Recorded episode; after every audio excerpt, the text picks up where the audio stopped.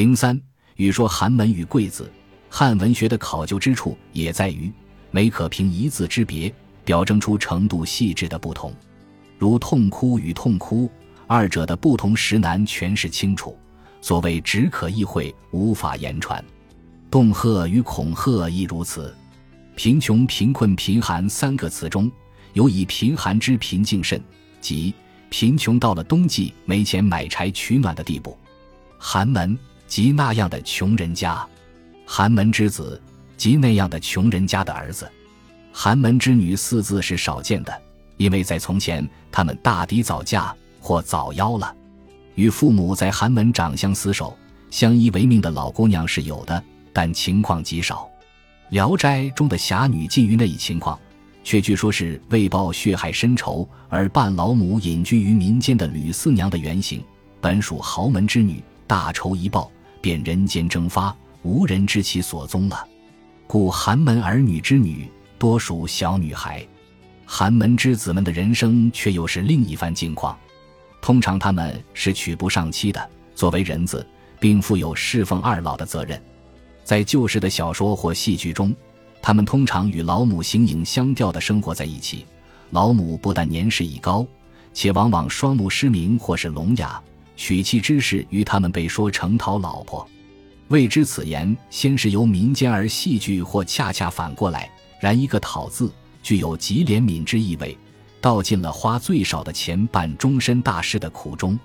又如在侠女中，顾生便是如此一个寒门之子。博于才艺而家其贫，又以母老不忍离膝下，为日为人书画，受制以自己。行年二十有五，抗力尤虚。古文中才指技能，以区别于才干之才，其极也。虽博于技能，但家境贫寒，且需赡养老母，娶妻便几成空想。在旧小说或戏剧中，故事们大抵失效的榜样。艳如桃李，冷若冰霜之侠女，以处子之身报顾生相继之德，不仅出于对他讨不上妻的同情，还因敬他是大孝之子。我小时候常听到“寒门”二字，这二字总是与“孝子”二字连在一起，因为不但我家是当年城市里的贫穷人家，那一片人家皆贫穷。母亲与邻家大人聊得最多的一个话题，便是哪家哪家的儿子多么多么孝道。在社会的底层，自古寒门出孝子是大荣耀，故我自幼确乎是将孝当成一种道来接受的。长大后，才偶尔从旧小说中读到“寒门出贵子”这样的话。自古寒门必然出孝子吗？从没有统计数字予以证实，显然是谁都无法肯定的说清楚的。为什么旧小说、旧戏剧中的寒门之子多是孝子呢？因为对于寒门之子，孝是比较易于做到的，是可完全由主观来决定的，是想那样就能那样的。简言之，寒门出孝子是底层人家的父母极其现实的，而且也是极人性化的诉求。文艺家关注到了这种底层诉求，一代又一代，一个历史时期又一个历史时期的通过文学或戏剧予以满足，并且有意使之在底层社会形成重要的亲情伦理。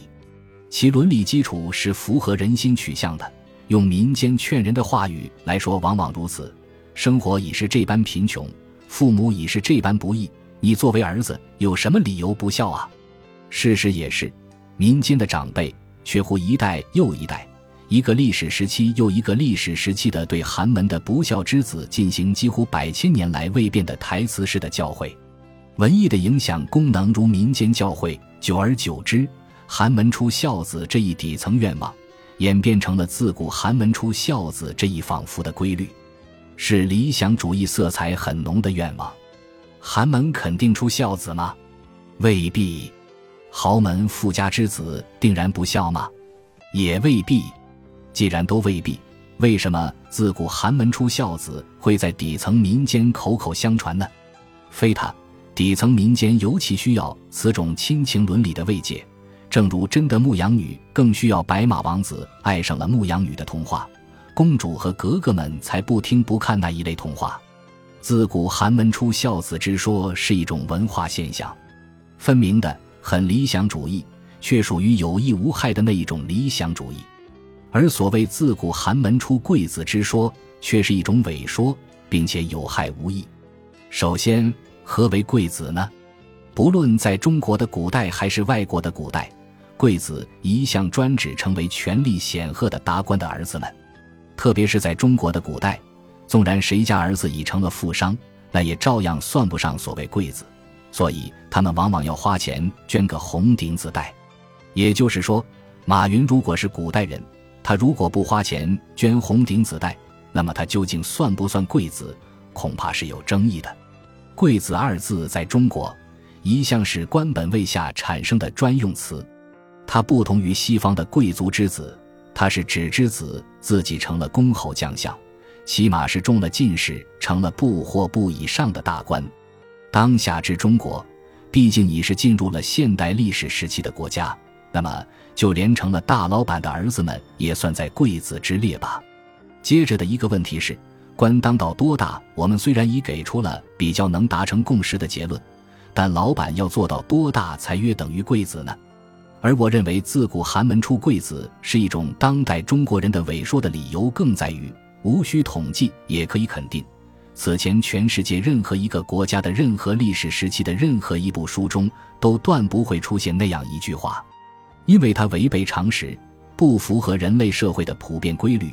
是对个别例子的似乎的规律说，但“寒门出贵子”五个字，不但在书中，在戏剧中，在民间语境中，却也都是老生常谈了。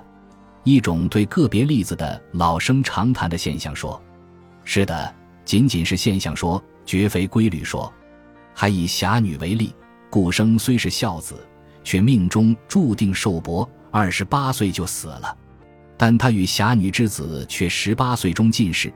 当大官是不成问题的，正所谓父谨孝子，未成贵子；子成贵孙，犹奉祖母以终老。然而终究是故事，却也不仅仅是故事。在古代，寒门出贵子的例子是有的，依靠造反或曰起义，多是活不下去、走投无路的农民及子弟。起义是近代史学词，以给予正面的评价，这是豁出性命之事。成功者如朱元璋，二靠科举，科举一举两得，既缓解了造反冲动，也为朝廷选拔了人才。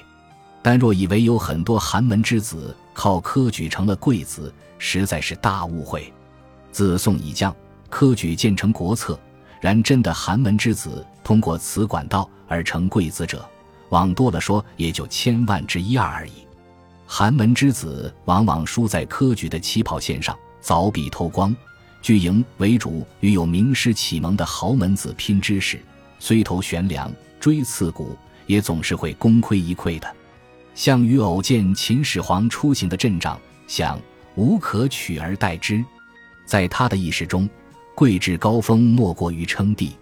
陈胜造反之前一发天问：“王侯将相宁有种乎？”为了统一造反意志。他曾对铁杆弟兄们信誓旦旦地说：“苟富贵，勿相忘。”在他们的意识中，人生倘不富贵，便太对不起生命了。何为贵？做一把王侯将相耳。贵族之子项羽也罢，寒门之子陈胜也罢，在他们所处的时代，对好的人生也只能有那一种水平的认识。现代社会的现代性也在于如此两点。消除寒门现象，在好人生的理解方面，给人一比项羽比陈胜们广泛的多的选择。由是，我对今日之中国，呼一下那么多人，特别是青年哀叹寒门何以在难出贵子，便生出大的困惑来。依我想来，现在中国即或仍有寒门人家，估计也是少的，但贫穷人家仍不少。那么，寒门何以在难出贵子？可以换成底层人家何以在难出贵子来说，我的第一个大困惑是在今日之中国，你们认为何为贵子？若仍认为只有做了大大的官、大大的老板方可言之为贵子，那么这一种意识与项羽与陈胜们有什么区别呢？是否直接将好人生仅仅与陈胜们所言的富贵画了等号呢？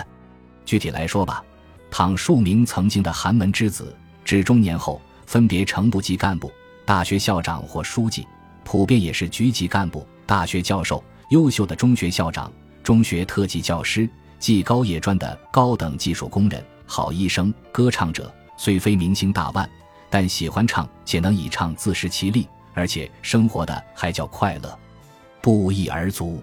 在他们中，谁为贵？部长者，大学校长或书记辞之，教授们无官职，大约不在贵之列罗。其他诸从业者呢？既非贵，其人生便平庸了，没出息了吗？若如此认为，岂不是很腐朽的一种人生认识论吗？岂不是正合了这样的逻辑吗？